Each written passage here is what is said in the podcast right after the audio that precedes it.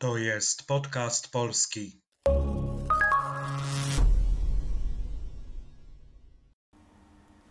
Cześć, y, ja nazywam się Przemek, a to jest kolejny odcinek podcastu polskiego. To jest podcast dla osób, które uczą się polskiego i chcą popracować nad rozumieniem ze słuchu i nad wzbogaceniem słownictwa. Dla tych osób, które chcą mieć kontakt z żywym, mówionym językiem. Dzisiaj przygotowałem kolejny odcinek z serii Nagłówki. Zapraszam do słuchania. Wojna w Ukrainie. Powstrzymano szturmy Rosjan na Kijów. Dziś rozmowy pokojowe. Wojna to według innego słownika języka polskiego zorganizowana walka zbrojna między państwami, narodami lub grupami społecznymi, trwająca dłuższy czas, prowadzona zwykle w celu zdobycia panowania na określonym terytorium. Po angielsku war. W czasie, kiedy nagrywam ten podcast, trwa wojna Rosji z Ukrainą. Możemy też powiedzieć wojna między Rosją a Ukrainą albo wojna rosyjsko-ukraińska. Inne przykłady.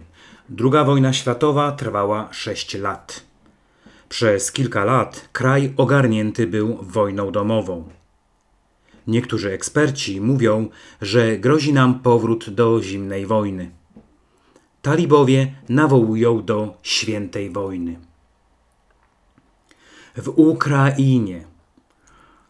Ukraina to oczywiście nazwa państwa graniczącego z Polską od wschodu. Niektórzy językoznawcy za bardziej poprawną formę uważają na Ukrainie. Skąd ta różnica? Wynika ona z tradycji historycznej. Dlatego spotkacie się częściej ze sformułowaniem jadę na Ukrainę albo kilka lat mieszkałem na Ukrainie. Jest kilka państw, z nazwami których używamy zwyczajowo przyimka na. Oto one. Białoruś, jadę na Białoruś, mieszkam na Białorusi. Litwa, jadę na Litwę, mieszkam na Litwie. Łotwa, jadę na Łotwę, mieszkam na Łotwie. Słowacja, jadę na Słowację, mieszkam na Słowacji. Węgry, jadę na Węgry, mieszkam na Węgrzech. Powstrzymano szturmy Rosjan. Powstrzymać to nie dopuścić kogoś do posuwania się naprzód, albo sprawić, że zrezygnuje ze swoich zamiarów. Po angielsku powiemy to stop, to deter. Przykłady użycia. Jak Marek się na coś uprze, to nic go nie powstrzyma. Rodzice Anki chcieli ją powstrzymać przed ślubem z Adamem. Mieszkańcy miasta kilka dni próbowali powstrzymać ataki wroga, ale w końcu ulegli. Szturm to skoncentrowany i bezpośredni atak na przeciwnika lub należące do niego miasto. Po angielsku powiemy assault. Przykłady. Grupa partyzantów przypuściła szturm na pozycję wroga.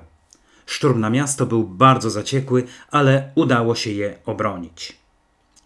Kijów to polska wersja nazwy stolicy Ukrainy. Dziś to krótka wersja słowa dzisiaj. Rozmowy pokojowe. Jeśli chodzi o to słowo, to w liczbie pojedynczej rozmowa oznacza dłuższą wymianę zdań między co najmniej dwiema osobami, zwłaszcza w sytuacji nieoficjalnej. Liczba mnoga to oczywiście rozmowy. Słowa rozmowy używamy też na oficjalne dyskusje mające doprowadzić do załatwienia jakiejś sprawy. Tak jak w naszym przykładzie. Dziś rozmowy pokojowe. Choć nie ma tutaj czasownika, to możemy się domyślić, że chodzi o zdanie dziś odbędą się rozmowy pokojowe, albo dziś rozpoczną się rozmowy pokojowe, albo też dziś zaplanowano rozmowy pokojowe, albo tym podobne. Pokojowe to przymiotnik w liczbie mnogiej dla podmiotów niemęskoosobowych. Gdybyśmy mieli grupę mężczyzn, to powiedzielibyśmy pokojowi, na przykład malarze pokojowi. Formy liczby pojedynczej to pokojowy. Proces pokojowy na Bliskim Wschodzie jest według wielu specjalistów niemożliwy do przeprowadzenia. Pokojowa. Dzisiaj odbędzie się w centrum Warszawy pokojowa manifestacja nauczycieli.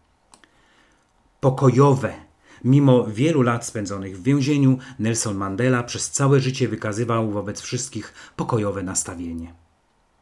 Tym słowem kończymy dzisiejszy odcinek. Na koniec przeczytam jeszcze raz cały nagłówek. Wojna w Ukrainie. Powstrzymano szturmy Rosjan na Kijów.